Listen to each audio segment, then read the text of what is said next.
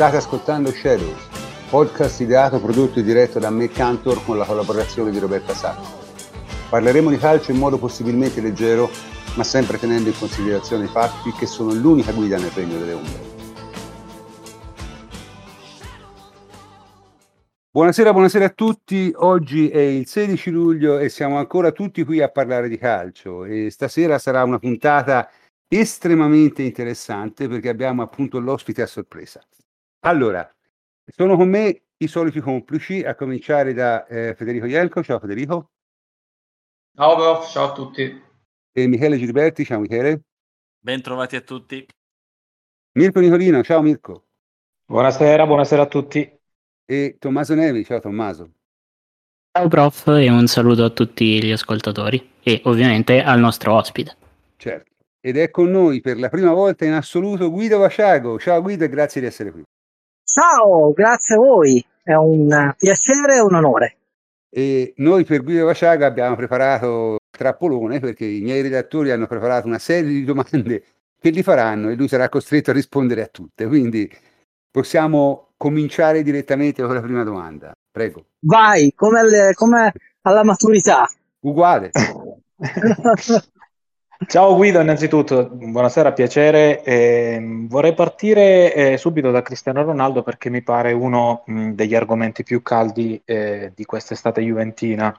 Di recente proprio tu hai parlato uh, di, un, di, confronti avvenuti tra Pirlo e Ronaldo nel periodo aprile-maggio. Eh, correggimi se sbaglio, sostanzialmente Pirlo gli avrebbe chiesto più incisività, probabilmente sia eh, dentro il campo ma anche fuori. Eh, mi risulta che eh, anche alcuni imp- importanti esponenti dello spogliatoio eh, abbiano fatto delle rimostranze nei confronti eh, dello stesso Ronaldo, eh, che con certi atteggiamenti avrebbe indispettito il gruppo. Io, innanzitutto ti chiedo se ti risulta questo, poi ti chiedo se possono essere stati questi attriti a, a far pensare a Ronaldo eh, di eh, trovare una nuova soluzione e se eh, può essere per il nuovo corso Allegri eh, ricomporre il tutto un, un, problema. Bene, allora è una serie di domande.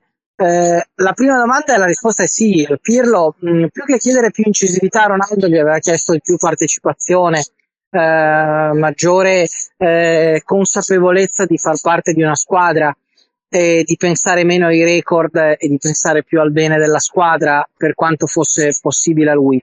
Ronaldo gli ha risposto che con i suoi gol lui faceva il bene della squadra e, e Pirlo in questo battibecco che è stato precedente alla partita di Udine gli ha detto allora non fai abbastanza lui voleva una maggiore partecipazione di Ronaldo al gioco, una maggiore partecipazione di Ronaldo in generale alla vita della squadra. Eh, e quindi questo è vero, eh, confermo quello che avevo in qualche modo anticipato eh, anche in qualche messaggio, in qualche chat. Eh, credo anche che eh, senza spoilerare niente, qualcosa di questo genere si potrà vedere forse nel documentario eh, di, di Amazon.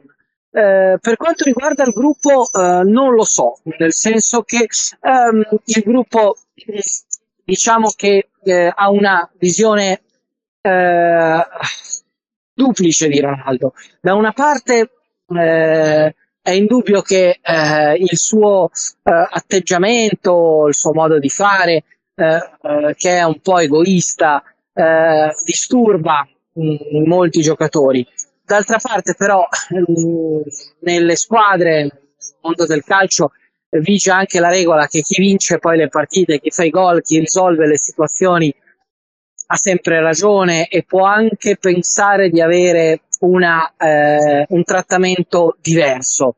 Quindi, gruppo indispettito non lo so.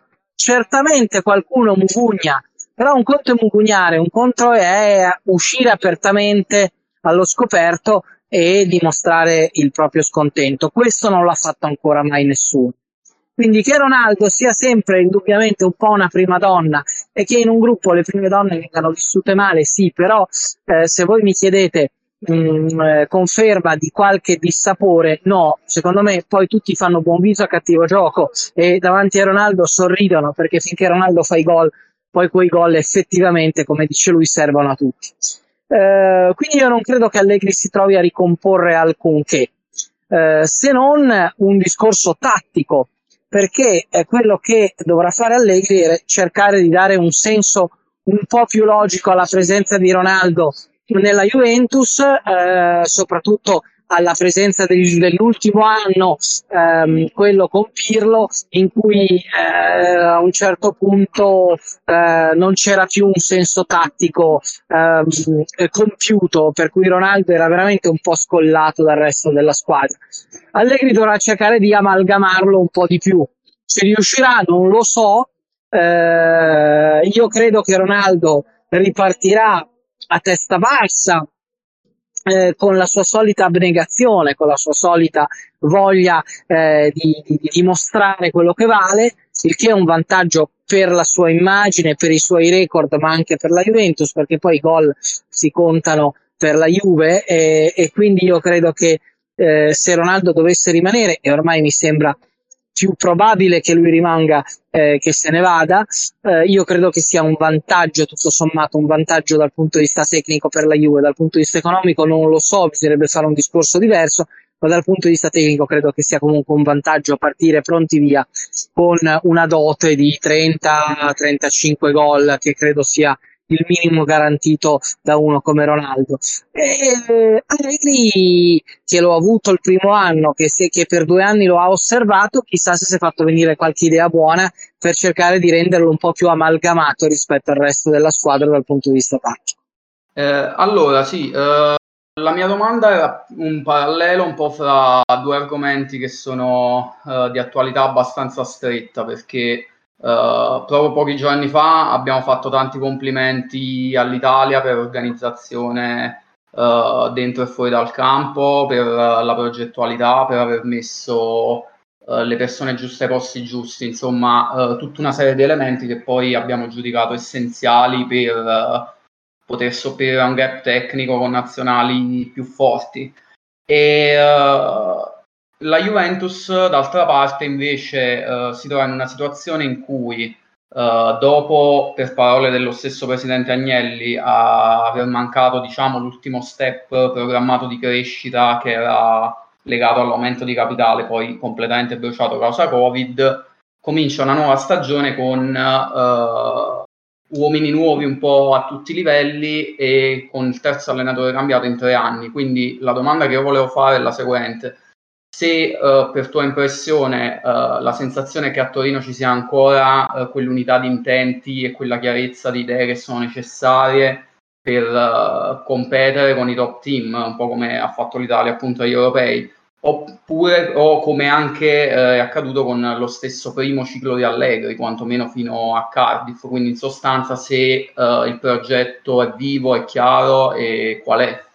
Ah, allora, io ti direi che il paragone tra Juve e la nazionale è difficile. La nazionale è per l'appunto una nazionale, eh, la federazione è una federazione, la Juve è un club.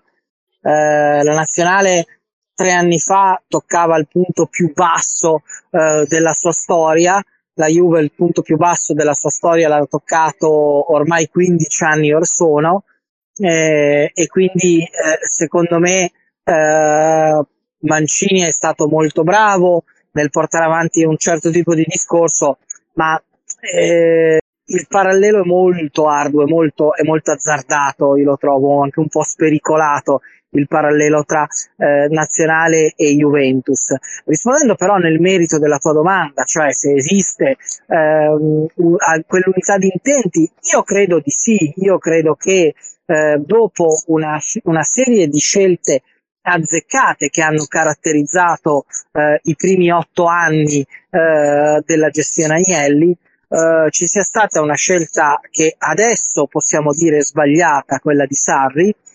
Mm, molti la ritenevano sbagliata fin dall'inizio.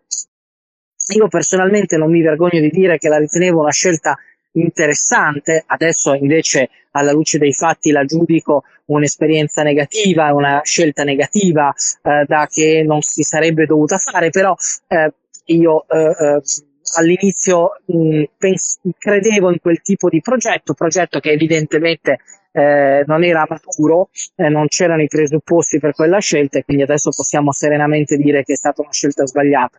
A quella scelta sbagliata è seguita forse un'altra scelta sbagliata perché quella di Pirlo mh, è stata una scommessa uh, molto molto molto molto forte, oggettivamente una scommessa un, un po' azzardata eh, alla, luce, alla luce di quello da, da cui venivi, cioè forse era il caso di anticipare la restaurazione. Eh, però eh, le scelte sono frutto delle circostanze in cui vengono prese.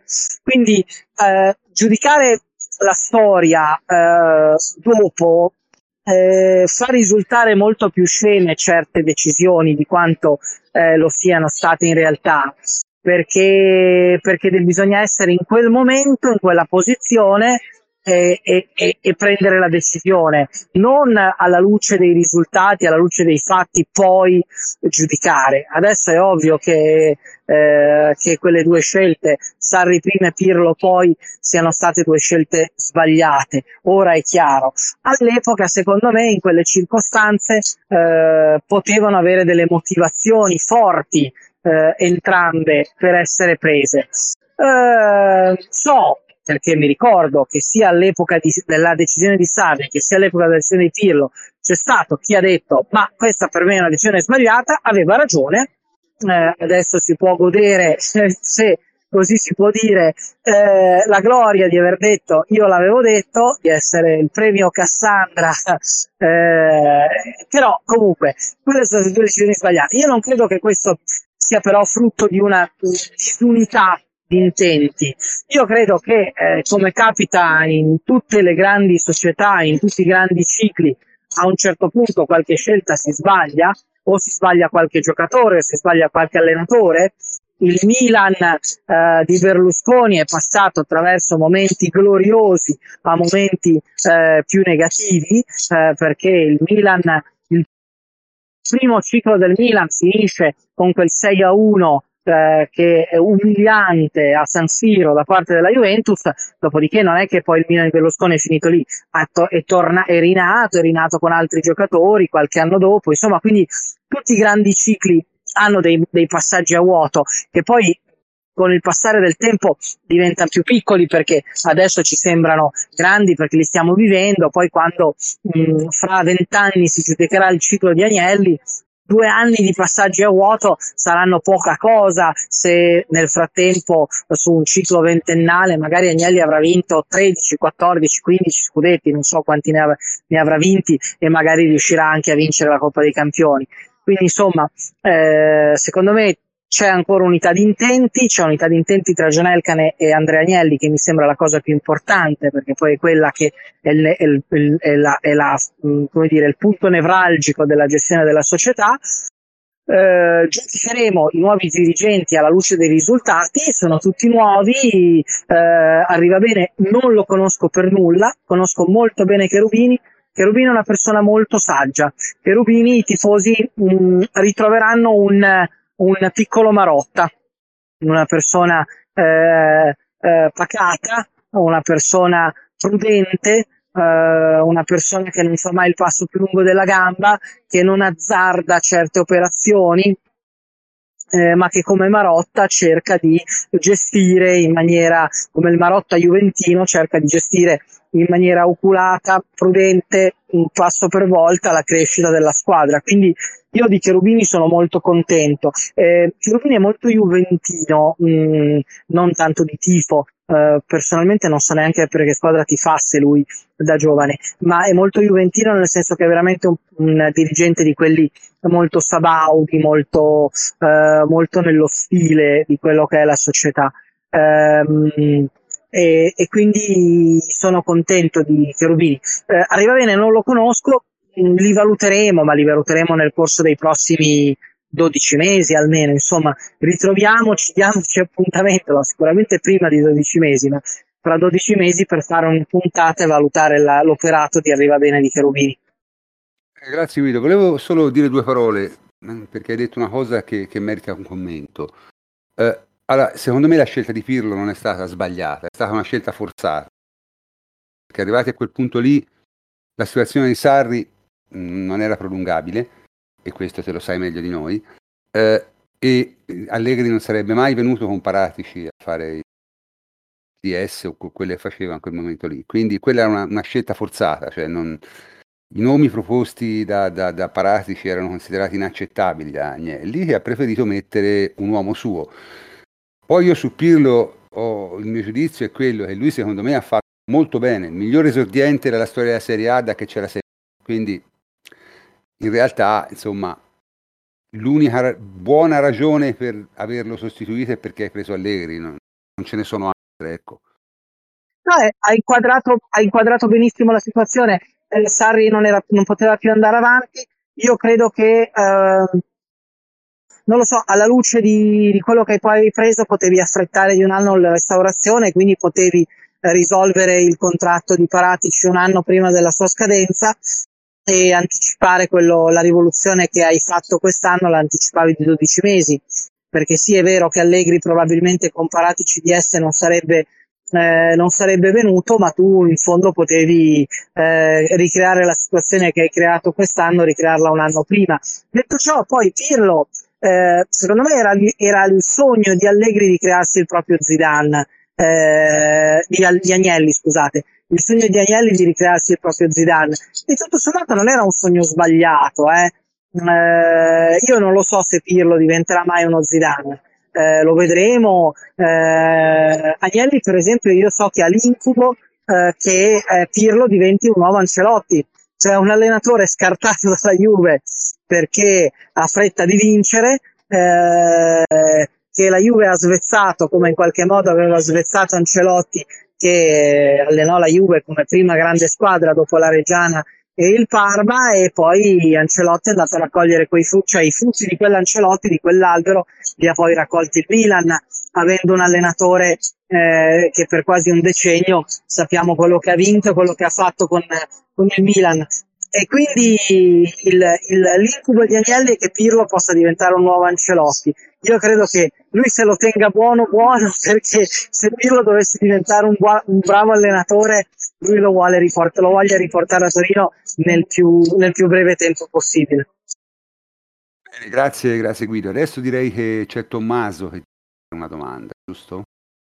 Sì, esatto, prof. Allora, uh, diciamo, uh, qui ci, ci, spostiamo dietro la, la, scrivania nella stanza dei, dei bottoni. Um, mi chiedevo se credevi, mh, credi ci, ci, fossero stati cortocircuiti comunicativi, diciamo, sia verso, verso l'esterno con uh, la, la, politica davanti ai microfoni, se, se possiamo chiamarla così, di, de, della dirigenza, ma anche internamente, diciamo, ne, nella cura dei rapporti quotidiani di mediazione eh, nel periodo di reggenza Paratici, se secondo te questo abbia influenzato un po' il, il lavoro e, e, i risultati della squadra e se il nuovo assetto societario di conseguenza è il ritorno di uh, un allenatore come, come, Allegri che anche comuni- comunicativamente è, è importante possa eventualmente cambiare un pochino questa situazione e poi aggiungo un'altra piccola domanda che è un po' una curiosità uh, che non è stata del tutto soddisfatta. Uh, se mh, mm, e con questa nuova organizzazione dell'area sportiva uh, ci sarà qualcuno in particolare a, a, curare decisioni tecniche e di mercato, se sarà appannaggio di, di Cherubini, se ci sarà una squadra un, un, con più deleghe ancora non è, non è molto chiara per me e qualcun altro leggendo in giro. Parto da quest'ultima domanda, io credo che Rubini eh, si affidi a una squadra di osservatori eh, che fanno capo a Tognozzi e Manna e Tognozzi e Manna saranno eh, i due uomini che poi riferiranno a Cherubini, Cherubini tirerà le fila eh, di tutta questa cosa qua e, e poi ehm, eh, e poi farà, prenderà le decisioni di mercato. Quindi questo credo che sia la, la scelta eh, tecnica. Uh, sul resto non ho ben capito la domanda. Io posso dirti che mh, uh, la comunicazione non è mai stato un grosso problema per la, per la Juventus, nel senso che uh, non che non sia importante, ma che la Juventus tira abbastanza dritto sulla sua comunicazione e non si, e non si fa condizionare più di tanto. Ehm, eh, credo che Um, uh, con il ritorno di Allegri, io credo che la Juventus si sia ridata una struttura un po' più logica, in cui c'è un amministratore delegato, uh, che quindi è molto responsabile di uh, fa un po' da cappello a tutte le varie sezioni, per cui Cherubini sia un po' più libero di ragionare sull'area calcio e non debba prendersi responsabilità che non sono sue, come invece è capitato a Parati, che a un certo punto ha dovuto prendersi responsabilità non sue fu- al di fuori dell'area calcio. E, e che quindi in questo momento con Arriva Bene che può prendere delle decisioni più alte ci sia una distribuzione un po' più razionale di tutte le responsabilità. E questo credo che gioverà si è tornati a una struttura in cui c'era Marotta, Paratici adesso ci sono Arriva Bene Cherubini sotto Cherubini ci sono degli osservatori eh, che fanno il lavoro di scouting eh, più, più tecnico e sono dei giovani che sanno lavorare molto bene con le nuove tecnologie, con queste nuove tecnologie di scouting che credo che siano la cosa più eh, che, ha, che, fa la differenza ormai grandi, nei grandi club, l'utilizzo di, dei big data, l'utilizzo di Y-Scout, che è una piattaforma eh, importantissima, questo, questo rastrellamento dei ragazzi quando tra i 15 e i 18 anni, che ormai è diventata indispensabile eh, se poi non hai le risorse, soprattutto per evitare di spendere poi eh, milionate di euro per andarli a prendere quando ne hanno 22-23 Mm, e di andarli a scoprire prima. Ecco, quindi credo che questa sia l'idea di struttura che si è data la, la Juventus adesso. Eh, sulla carta sono sempre belli i progetti, secondo me anche questo è un progetto logico che mi torna eh, ovviamente sulla carta, poi i risultati ti dicono se eh, le persone che hai scelto sono quelle giuste. Lo schema mi sembra lo schema più razionale e migliore che si potesse utilizzare. Michele, Michele, mi sembra che tocchi a te. Allora, mi riallaccio alla domanda precedente, quindi premesso Guido che a me non piace il calciomercato, non lo seguo, eh, sono rimasto particolarmente deluso anni e anni fa sulla spiaggia di Vasto Marina, ti racconto questo episodio, quando su un giornale sportivo, che non era il tuo comunque, titolarono Juve, Coman e Tuo. E da lì poi, come puoi immaginare, non ho più creduto molto al calciomercato. Eh, ma al di là di questa faccezia e questa battuta, eh, noi ci troviamo in un momento abbastanza complicato eh, dal punto di vista economico come Juventus, ma in generale tutte le squadre. E, e quello che vedo è che la Juve continua a puntare su nomi, a pescare dal, dal campionato italiano, almeno da quello che appare, da quello dai rumors dei vari giornali. E, ehm, perché non andare a, cent- a invece cercare ehm, nomi e squadre non esattamente di prima fascia? Ad esempio, il Belgio è stato ehm, è stata la nazione e tuttora la nazione al primo posto del ranking, eh, eh, ma non mi ricordo di giocatori eh, che provengono da quel campionato, magari poi sono finiti in altri campionati, come quello inglese o quello francese, eh, a cui la Juve abbia prestato attenzione per un potenziale acquisto. Eppure anche di recente alcuni giocatori si sono mossi eh, con prezzi piuttosto bassi, perlomeno se andiamo a, raffonza- a raffrontare ad esempio Boadu che è finito al Monaco per 15 milioni di euro o eh, Stanks, sempre dei Paesi Bassi, che è andato al Nizza per 12 milioni circa, eh, rispetto ai prezzi che si sentono da noi, ecco, non, c'è un, una bella differenza. Eh, ci sono anche altri colpi che ci sono stati in passato, Fernan Torres o Pedri, eh, parliamo sempre di giocatori quindi presi a prezzi diciamo di saldo quasi rispetto a quelli che girano da noi. Eh, secondo te? Ma guarda, ti do una risposta su due livelli. Il primo è non, eh, non, giudicare il mercato della Juve sulla base dei rumors dei giornali.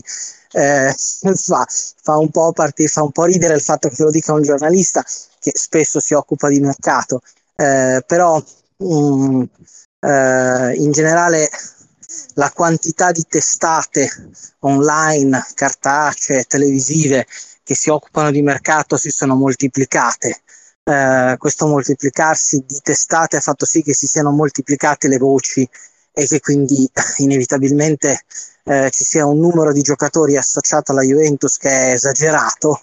Di questo numero di giocatori associati alla Juventus ce n'è soltanto una piccola percentuale effettivamente seguita dalla Juventus e, e quindi eh, tu non puoi pensare che tutto quello che leggi sia vero e quando tu vedi il nome del, di un giocatore associato alla Juventus pro, mh, non sempre diciamo nel 60% dei casi facendo una percentuale ottimistica eh, è, un, um, è, un, nome effettivamente seguito. Quindi mh, fare, io farei delle analisi poi a mercato finito su quello che sono stati eh, i colpi e quindi analizzare la strategia sulla base del, eh, come dire, dei risultati eh, più che eh, del, um, sulla base del, mm, delle voci.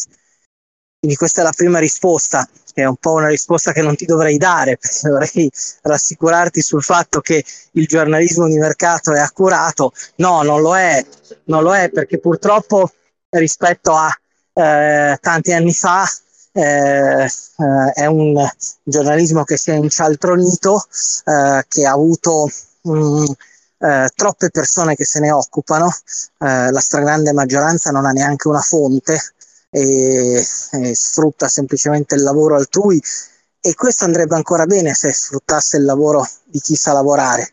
Magari invece sfrutta il lavoro di chi non sa lavorare perpetrando, anzi moltiplicando a livello virale eh, le minchiate. Quindi eh, questo purtroppo è un po' quello che è diventato il mondo del, del, dei media e del calciomercato negli ultimi dieci anni. Eh, c'è stato un momento in cui mm, il calciomercato era una cosa un po' più seria, parlo di, di calciomercato a livello giornalistico, in cui c'erano giornalisti con, che sono stati poi alcuni dei quali sono stati miei maestri, ma alcuni che ho conosciuto, che erano giornalisti che lavoravano con le fonti e quindi poi quando usciva una cosa su un giornale o su una televisione, in linea di massima, se non altro si sapeva che era un nome mh, mm, che effettivamente quella, to- quella tal squadra stava seguendo, poi non è detto che lo prendesse. Adesso in alcuni casi si tratta di nomi associati ad Minchiam eh, e quindi purtroppo mh, mm, la credibilità di tutti, anche di quelli che lavorano seriamente, è andata un po' scemando. Quindi questa è la prima parte, quindi non fare analisi sulla base delle voci perché avresti dei dati inquinati alla partenza.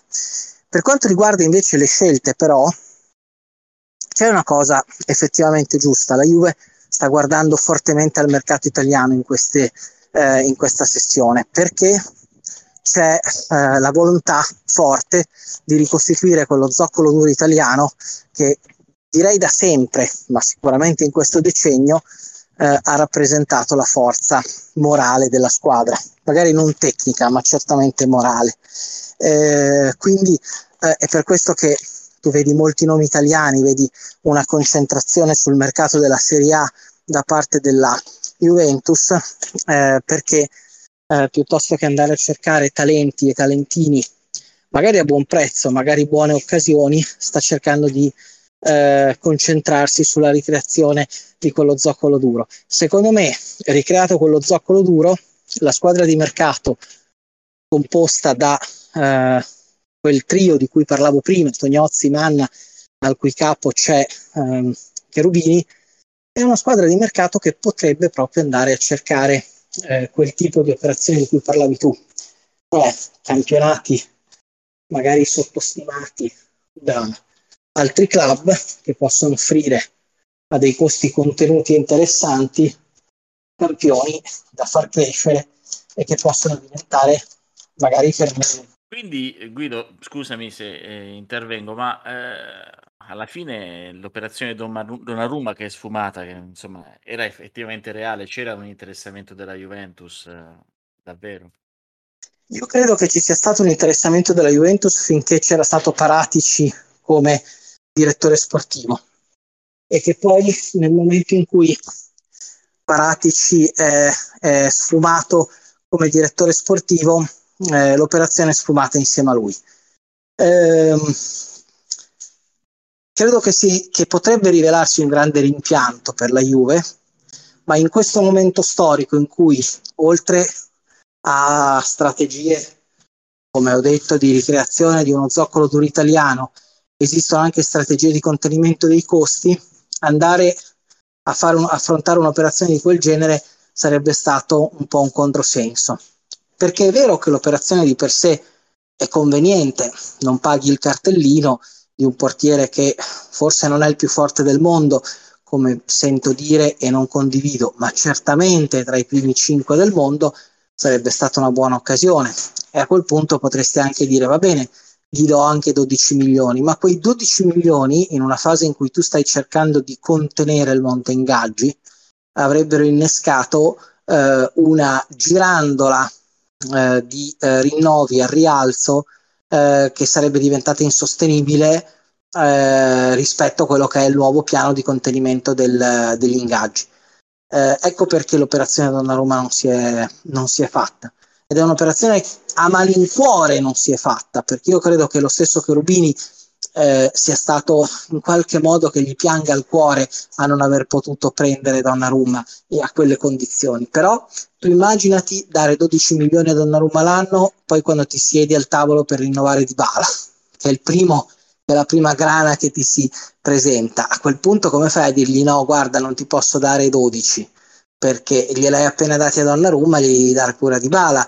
Allora a quel punto poi eh, come fai a respingere richieste di aumento di ingaggio da, che ti arriverebbero da parte di eh, tutti quelli che eh, vengono a rinnovare il contratto? Mi viene in mente Quadrado, ma poi sarebbero tutti gli altri, insomma, ti ritroveresti in una spirale nella quale tu invece di ehm, eh, imprimere un una via verso la diminuzione degli ingaggi, avresti avuto una via verso l'aumento degli ingaggi.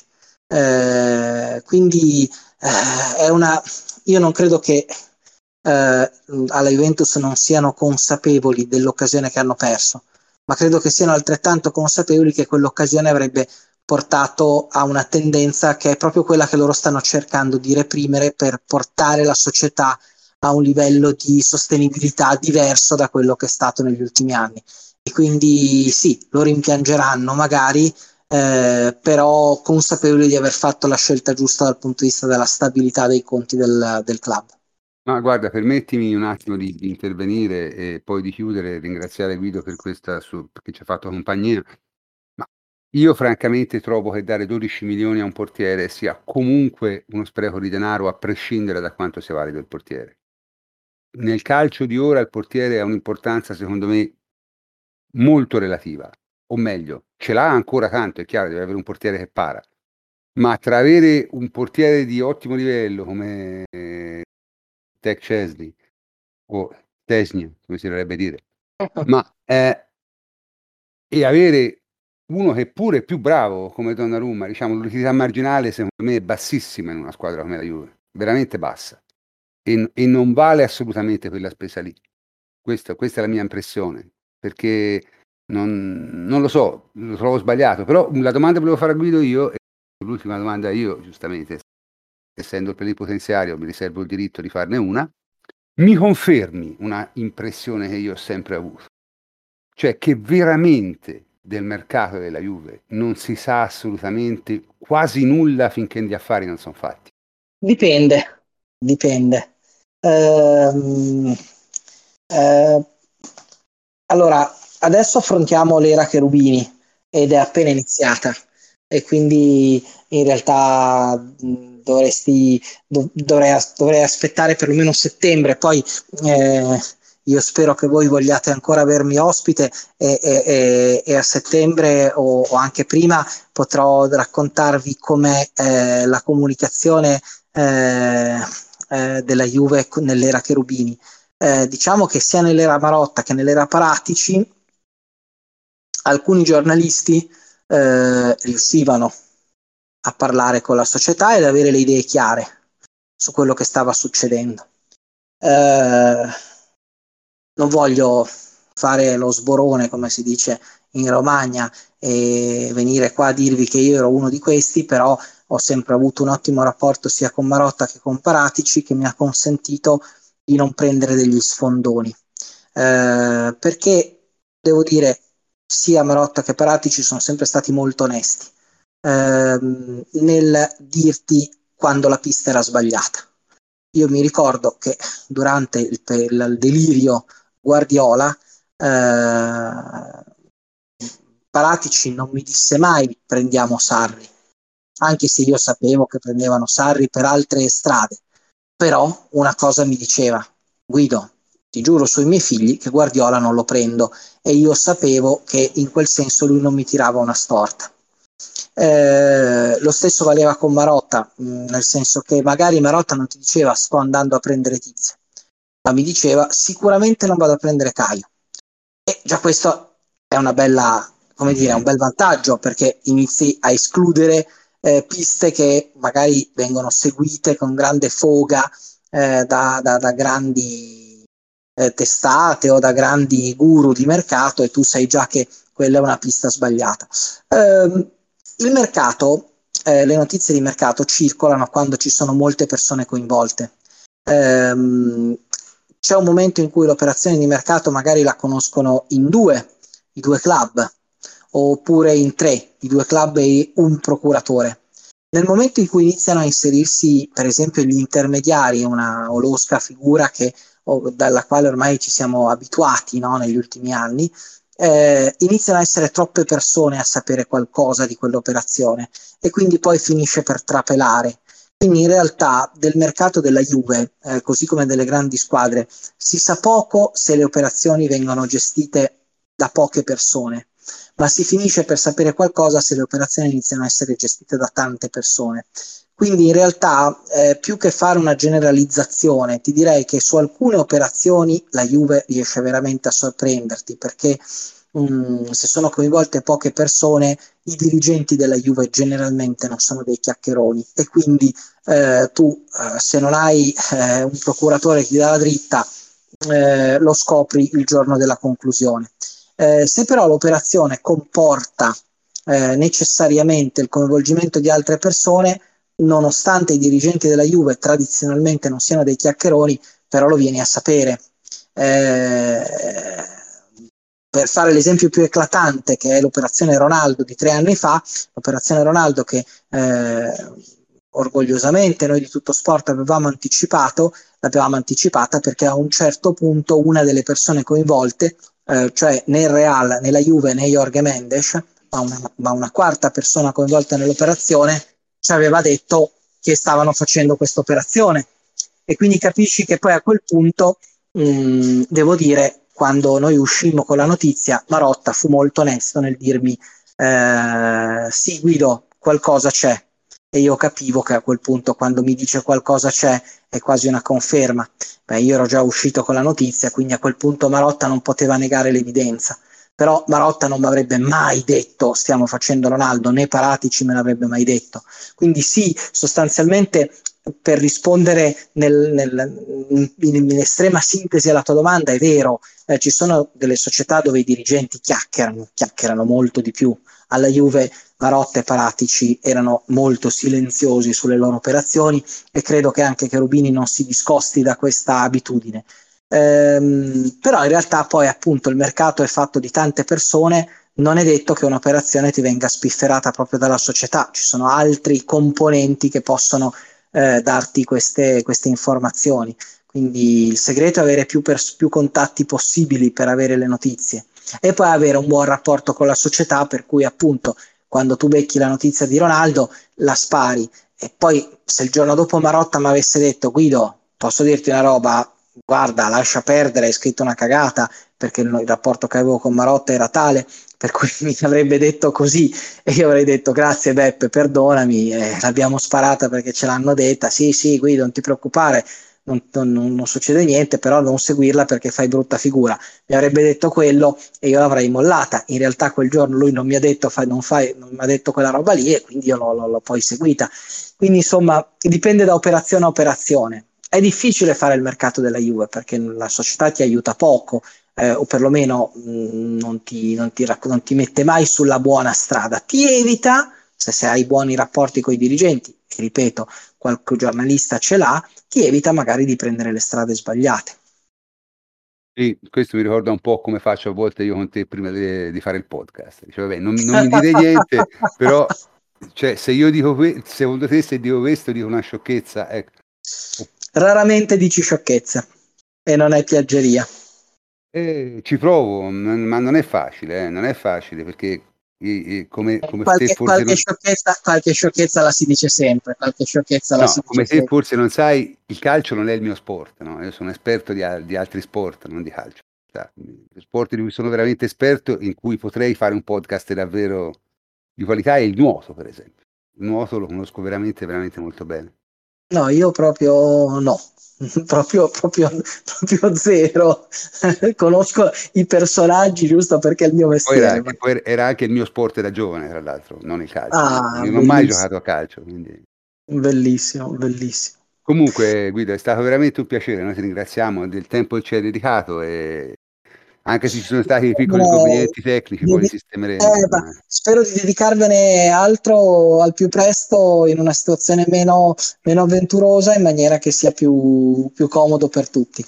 Sì, ma non è, non è, non è un problema, insomma, ormai ci sono le, la, la, tecnologia ci aiuta a sistemare un po' le cose quando in fase di post processing. Comunque, grazie ancora e, e ti salutiamo. Ciao Guido, buonanotte. Ciao a tutti.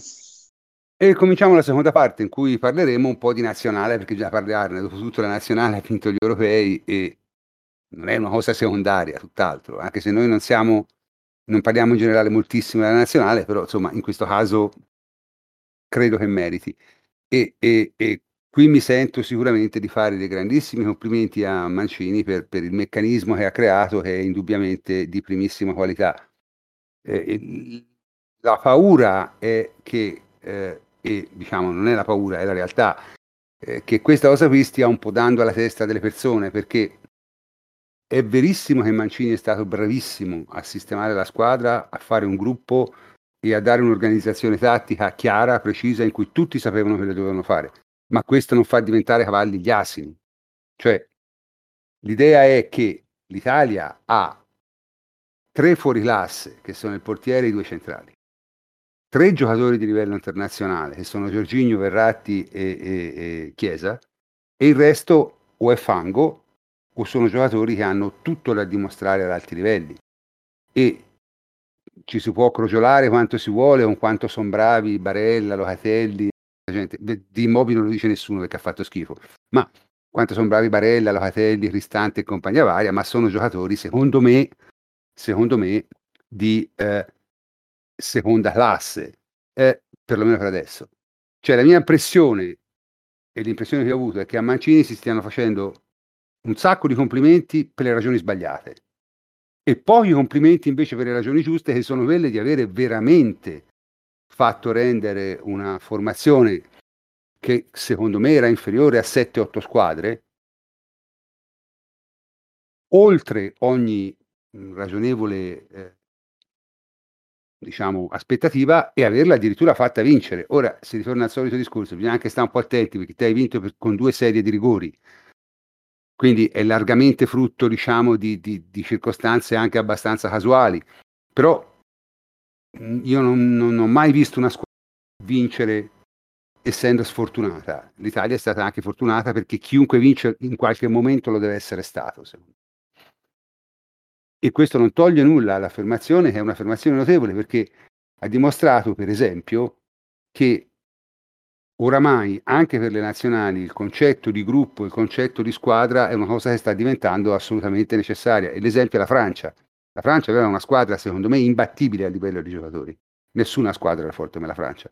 Ma era una squadra chiaramente slegata in, in mano alle prime donne, in cui l'allenatore doveva mediare fra tutta una serie di, di, di, di di esigenze strane eh, co- con gli entourage che si litigavano, insomma, cose di, di questo tipo qua, che magari una volta mh, non avrebbero contato molto, ma adesso cominciano a contare sempre di più perché ci sono delle nazionali che riescono a essere organizzate. L'Italia è stata una, ma non è stata l'unica, eh? perché se voi pensate anche alla Repubblica Ceca, alla Svizzera, alla stessa Ucraina, insomma, tutte nazionali molto organizzate da un certo punto di vista. Chi invece al solito ha pagato il, il fatto di, di, di, non avere allenatori di fatto è l'Inghilterra, che secondo me, al di là del fatto che non era l'avversario più forte che ci potesse toccare, l'avversario più forte che ci potesse toccare l'abbiamo avuto in semifinale, ma l'Inghilterra in finale ha fatto veramente una figura brutta, brutta, brutta dal punto di vista tattico, perché in casa, con un gol dopo due minuti e praticamente tutto il mondo dalla sua parte, non è riuscita a giocare la partita. Cioè, è stata tatticamente fatta a pezzi da Mancini. Quindi, insomma, diciamo, questo è un po' quello che è successo. Io mi piacerebbe che voi, qualcuno di voi commentasse un po' la cosa. Se posso. Vai Mirko.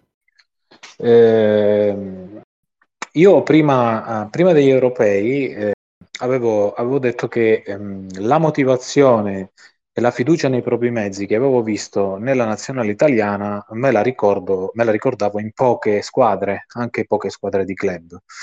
E eh, avevo detto che di solito quando hai queste motivazioni e questa convinzione nelle tue capacità, nella capacità dell'allenatore, eccetera, eh, puoi fare qualunque cosa a livello tecnico-tattico, la prestazione eh, viene comunque alta. Ehm, e, e avevo pensato che eh, con questa motivazione, con, queste, con, questo livello mentale molto elevato, quest'Italia sarebbe potuta entrare tra le prime quattro. Addirittura mi ha stupito perché poi è andata a vincere, a vincere la, la, Coppa. Mm, quello che eh, mi pare fin troppo evidente è che Mancini abbia lavorato come in un club, eh, la nazionale italiana eh, mi sembrava davvero una squadra di club. Eh, ci ha lavorato molto dal punto di vista psicologico perché, eh, come dichiarato da Chiellini e altri elementi della, della spedizione, dal primo giorno in cui è arrivato a Coverciano, Mancini ha detto il nostro obiettivo è arrivare in finale di eh, Euro 2020 e ne abbiamo i mezzi. Eh, e da lì ha cominciato a fare un lavoro costante e psicologico assieme al suo staff eh, tra l'altro degli spezzoni che eh, si vedono della fiction, chiamiamola così, girata durante gli europei, si vede anche il ruolo importantissimo di Vialli che legge dei eh, messaggi motivazionali, dei passi di libri, insomma, è, è, tutto un contesto nel quale si sono eh, create le giuste condizioni. Oggi Spalletti su questo ha detto una cosa secondo me importante. Questa spedizione italiana sarà studiata perché è l'esempio oh, lampante di come tutte le componenti siano girate per il verso giusto. E tra queste c'è ovviamente anche quella della fortuna, perché noi non dobbiamo dimenticare che comunque abbiamo passato la semifinale ai rigori, e, e lì è una lotteria, e abbiamo vinto anche la Coppa mh, alla lotteria dei calci di rigore, sebbene eh, la finale a livello tecnico-tattico sia stata eh, dominata perché l'Inghilterra che vince 1-0 e eh, quando ha la possibilità di affondare invece va verso la bandierina eh, del calcio d'angolo con 60 minuti ancora da giocare, sinceramente mi pare un suicidio tattico. Io il, il, giudizio che, che ho sull'Inghilterra non è mai cambiato durante tutta la, la manifestazione, mi è sempre sembrata una nazionale poco e male allenata tanti, tanti calciatori di qualità emergenti, però male allenati, male, eh, male assortiti, perché poi il trequartista certe volte lo cambiava, certe volte, cioè erano scelte un po' cervellotiche che io ho fatto anche fatica a, a comprendere, ma questo per carità lui li vedeva tutti i giorni e quindi ha, ha fatto le scelte che, che, riteneva più opportune. Mi piace poi, eh, e ci tengo a sottolinearlo, eh, che eh, questa Italia eh, abbia vinto in modi diversi e questo oh, conferma uh, che eh, appunto il livello mentale deve essere sempre elevatissimo e ti devi adattare alle partite. Eh, Mancini infatti è rimasto molto eh, molto rabbuiato dalla domanda che gli è stata fatta dopo la partita con la Spagna, quando gli è stato detto abbiamo vinto all'italiana. E lui giustamente ha risposto: non è vincere all'italiana, all'inglese, alla tedesca. Nel calcio non puoi sempre giocare allo stesso modo, non puoi sempre attaccare a testa bassa. Ci sono i momenti in cui ti devi adattare alle situazioni della partita e questa Italia è stata bravissima ad adattarsi alle situazioni della partita. È stata un'Italia molto pensante, come diceva il prof, eh, eh, pochi campioni, eh, pochi ottimi giocatori e poi tanti elementi bravi a far legna, ma alcuni mi hanno deluso personalmente e faccio un nome su tutti Barella. Io eh, da lui mi sarei aspettato molto di più e ha confermato sostanzialmente quanto mi aveva mh, mostrato in stagione, cioè nelle partite di Champions League, nelle partite più, più toste, eh, va sostanzialmente a sparire e questo eh, è un, non è un bel segnale perché se lo rapportiamo alla forza mentale di Chiesa si nota una grande eh, diversità, un grande divario a favore del nostro attaccante esterno. Eh, quindi direi che il, il, discorso che faceva il prof mi trova totalmente d'accordo. Ora però, eh, ecco sì, bisogna stare con i piedi per terra anche perché eh, non è detto che questo mix con tutti questi fattori che ti sono girati a favore ti ricapiti un'altra volta. Ok Mirko, bene, grazie, grazie per il tuo intervento. Eh, so, che devi, so che devi andare via perché insomma hai, hai degli impegni, quindi eh, ti ringraziamo e ti salutiamo. Ciao Mirko. Grazie mille a voi e un abbraccio a tutti gli ascoltatori. Ma eh, sai, eh, in realtà però il discorso sulle, sulle individualità eh, che faceva anche il prof in precedenza, eh, secondo me non è, eh, non è detto che sia necessariamente un, um, un punto negativo di questa nazionale. E in che senso? Nel senso che uh, l'Italia ha fatto sicuramente dell'organizzazione, dell'unità di gruppo il suo, il suo punto di forza, lo abbiamo detto fin dall'inizio dell'Europeo, ma anche prima, che rispetto appunto come si parlava uh, a squadre come la Francia uh, dovevamo recuperare un gap tecnico in, in altri modi. E, però questo significa anche che l'Italia non è al culmine del suo percorso come magari poteva essere quella del 2006 e, piuttosto che uh, è un progetto su cui vale la pena ancora investire uh, per cercare di, di, migliorarlo e di raggiungere traguardi ancora, uh, ancora ulteriori rispetto, rispetto, a quanto abbiamo già fatto. Ora fra un anno e mezzo ci sono i mondiali e non bisogna pensare appunto che questo questo gruppo sia arrivato al suo, al suo, apice, che non si possa fare meglio di così, si possono inserire, ci sono tante, tanti possibili calciatori ancora da, da valutare, da, da inserire, da, uh, da utilizzare per, per, migliorare la squadra. Io credo che Mancini ne sia perfettamente consapevole, anche perché è dall'inizio di questo percorso che lui ha, ha iniziato a sperimentare, basti pensare un nome su tutti, Zaniolo, che è stato buttato dentro uh, quando ancora non aveva disputato un minuto in partite ufficiali. E, quindi non credo ci siano, ci siano problemi da quel punto di vista per ricercare anche altre soluzioni nel momento in cui uh, ci si dovesse rendere conto che uh, la squadra uh, abbia bisogno di miglioramenti. Dal mio punto di vista bisogna guardare sopra, soprattutto all'attacco, però poi magari c'è anche la situazione difesa con Bonucci e Chiellini, insomma vedremo.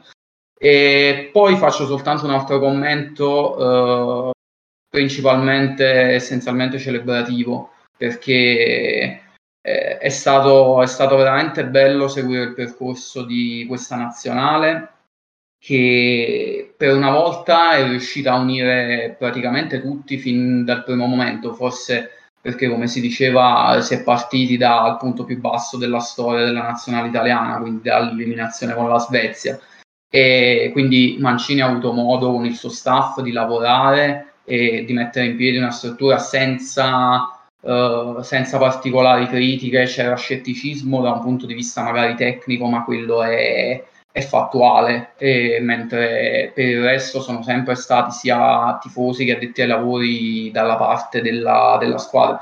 Cosa che singolarmente non è successa invece nelle ultime due spedizioni vincenti della nazionale, perché ora ricordo bene quella del 2006, nell'82 eh, non l'ho vissuta ma eh, se ne è parlato tanto, eh, la nazionale era, è, arrivata nei momenti decisivi un po' in visa sia a buona parte del tifo che magari a buona parte dei giornalisti, ci sono stati momenti di tensione anche piuttosto forti che hanno cementato in gruppo. Invece qui eh, si, si, è veramente assistito a quello che si diceva fosse una gita eh, in cui noi siamo entrati poco alla volta e ci stiamo entrando ora con le immagini che stanno uscendo dopo e che non ci stancheremo mai di guardare. E quindi fa piacere vedere un gruppo così unito con uh, giocatori per quel che riguarda noi come Bonucci, Chiellini, uh, riuscire a raggiungere un, uh, un riconoscimento che, che, meritavano nella loro carriera, così come è stato bello vedere Chiesa bruciare l'erba di Wembley e diventare uno dei migliori giocatori del torneo, o anche Bernardeschi tirare semplicemente due rigori e farlo per bene nei momenti decisivi ma è una questione molto più, molto più di collettivo. Citava prima Mirko Vialli, che eh, personalmente non, purtroppo non ho avuto il piacere di vederlo giocare, posso solo immaginare che carica e che emozioni potesse sprigionare quando era sul campo di calcio, perché un personaggio che da dietro le quinte riesce ad essere così centrale, così eh, a dare un'energia così forte eh, sia nel gruppo che nei tifosi è veramente è stato veramente incredibile. Quindi nel complesso un'esperienza bellissima e credo che si possa dire che l'Italia ha meritatamente vinto cioè abbia, vinto questo europeo con pieno merito davvero. Guarda io aggiungo due parole perché hai citato Vialli. Vialli è stato un grandissimo giocatore. Io l'ho visto ovviamente in tutta la sua carriera. La cosa che in un certo senso mi ha sorpreso è che è diventato anche un grande uomo cosa assolutamente non scontata. E è una forza incredibilmente positiva anche lui, nazionale, ma evidentemente Vialli e Mancini hanno una chimica loro personale che, che, che, che in qualche modo insomma, hanno sempre avuto, sempre avuto, perché anche Mancini è stata una sorpresa. Comunque volevo dire una cosa prima di dare la parola a Tommaso, eh, che il maggior problema di questa nazionale, secondo me, e sarà un problema che se non ci si pone rimedio eh, poi eh, diventerà un problema ai mondiali, è che ci sono troppi giocatori che provengono da squadre di, di, di categoria eh, inferiore.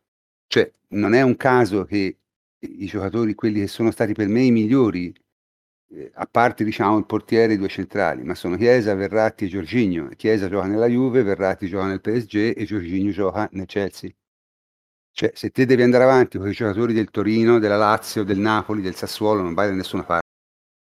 E questa è la realtà dell'Inter anche, eh? non vai da nessuna parte. Perché semplicemente abbiamo visto bene Verardi, ha perso completamente la misura di quello che è una competizione di questo livello, non, ha proprio la misura. Io ho visto fare delle cose, tipo più di una volta allacciarsi le scarpe mentre partiva il contropiede dell'Italia, che è una cosa fuori da qualsiasi norma e regola. Perché mentre per il, per il discorso di Immobile e Belotti sono semplicemente due caproni, quello sono, fine del discorso. Berardi è uno che ha mezzi tecnici notevoli. Ma il fatto di aver giocato tutta la vita nel Sassuolo non l'aiuta, perché se non ti giochi mai niente è difficile che tu sia in grado di giocare bene le partite importanti. Questo è il discorso. Uh, Tommaso? Sì, io, io sono d'accordo e credo che eh, l'Italia abbia eh, sicuramente fatto di più di quanto ci si aspettasse, di quanto forse probabilmente era alla, alla propria portata.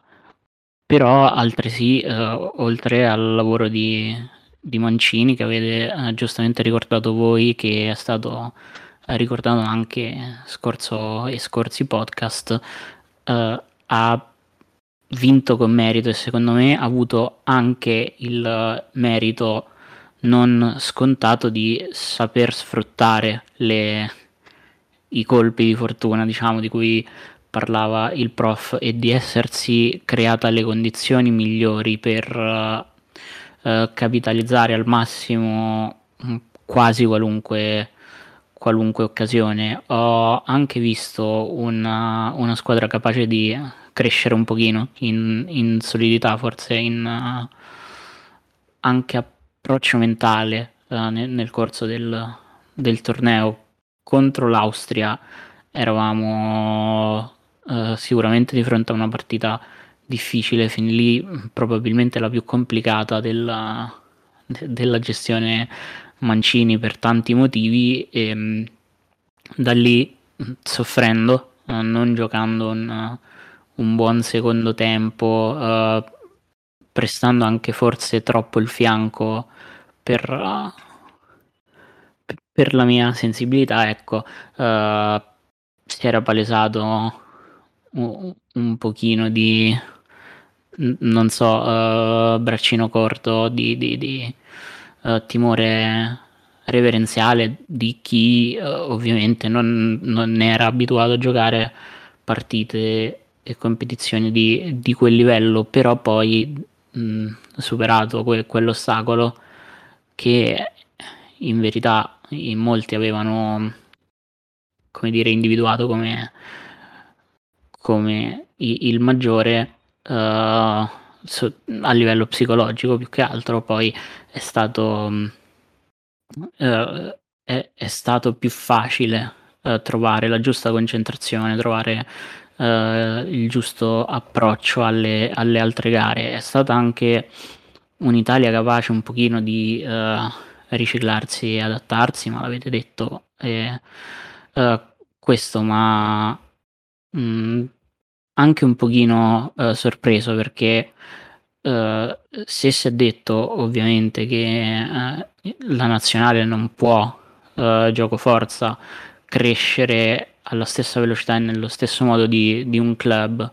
Uh, il lavoro che era stato fatto da, da Moccini era, era, enorme, ma non era scontato che avesse pure, uh, come dire, uh, insegnato, inserito all'interno della, dell'organizzazione delle soluzioni alternative per affrontare mh, mm, cose diverse, magari mh, mm, non preparate fino, fino, in fondo. Invece è, è stata una, una, grande cavalcata dove eh, c'è stata sì fortuna, eh, ma c'è stata tanta, tanta bravura da parte di, di, Mancini, del gruppo. Secondo me sono state eh, molto importanti figure non prettamente di, di, primo piano come Sirigu che si è raccontato tanto, come uh, De Rossi mm, che, che, si è visto abbia avuto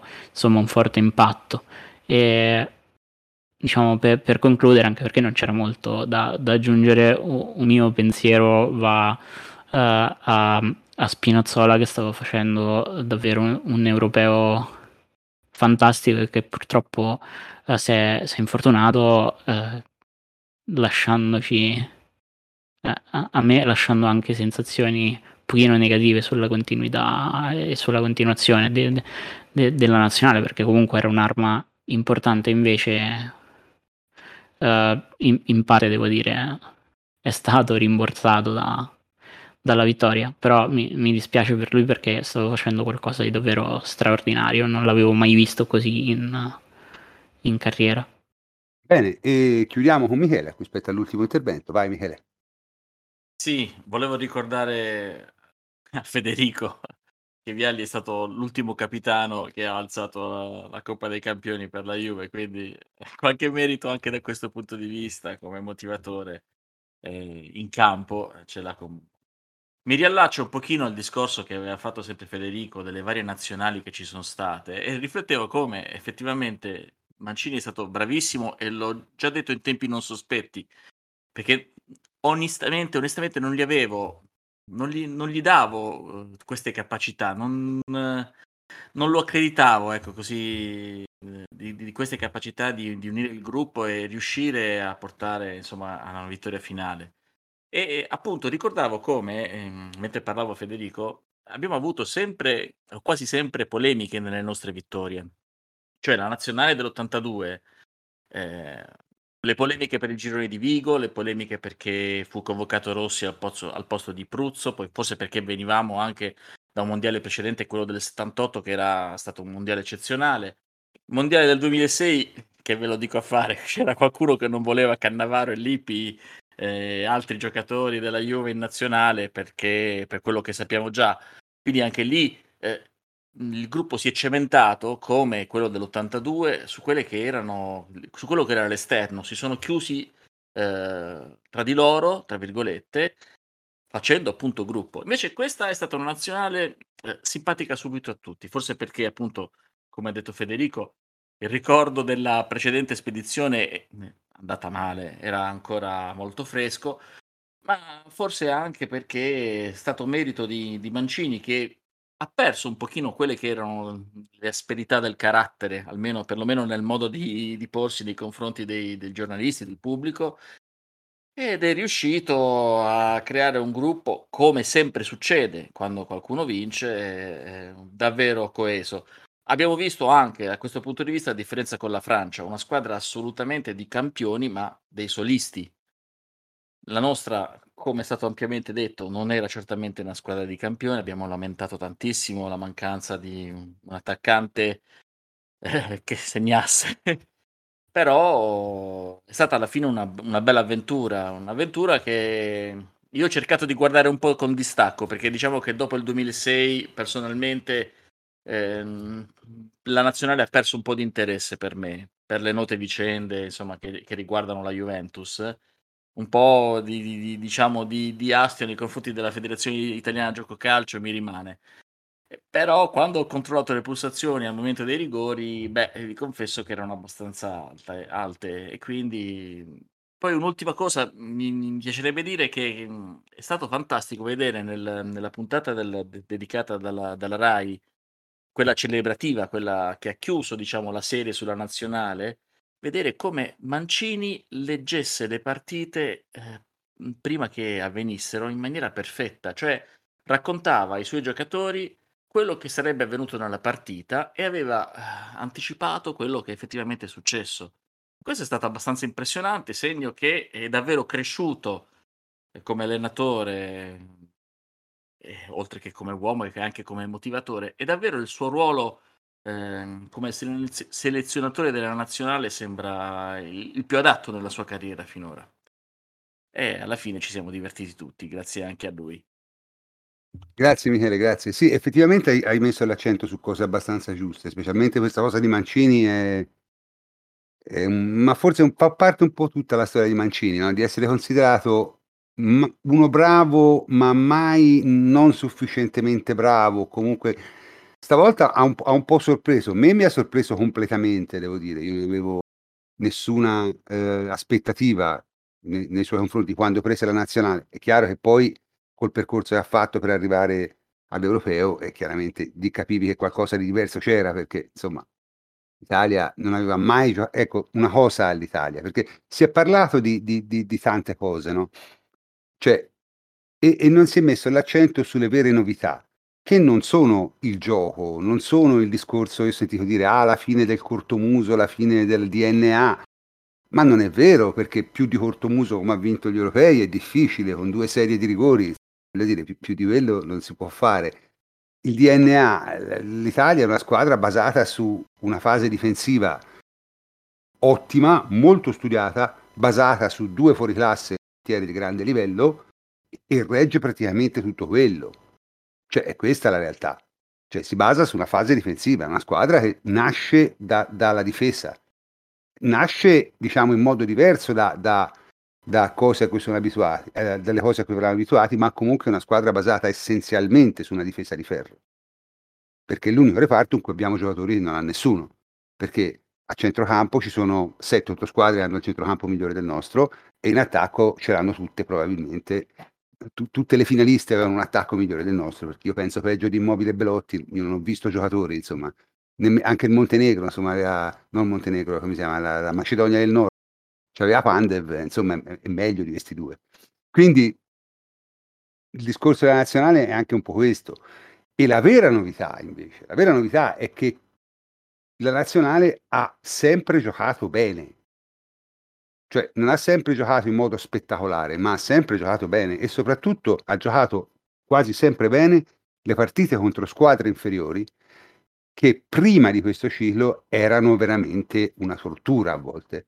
Cioè, io mi sono visto il girone eliminatorio, diciamo il girone di qualificazione dell'Italia e ho guardato quasi tutte le partite, anche contro squadre di livello basso e mi sono sempre abbastanza divertito tutto sommato, cioè l'ho trovato sempre partite abbastanza gradevoli. Questa secondo me è la grande novità che ha portato Mancini, la capacità di giocare bene e vincere contro squadre che sono del tuo livello o inferiori.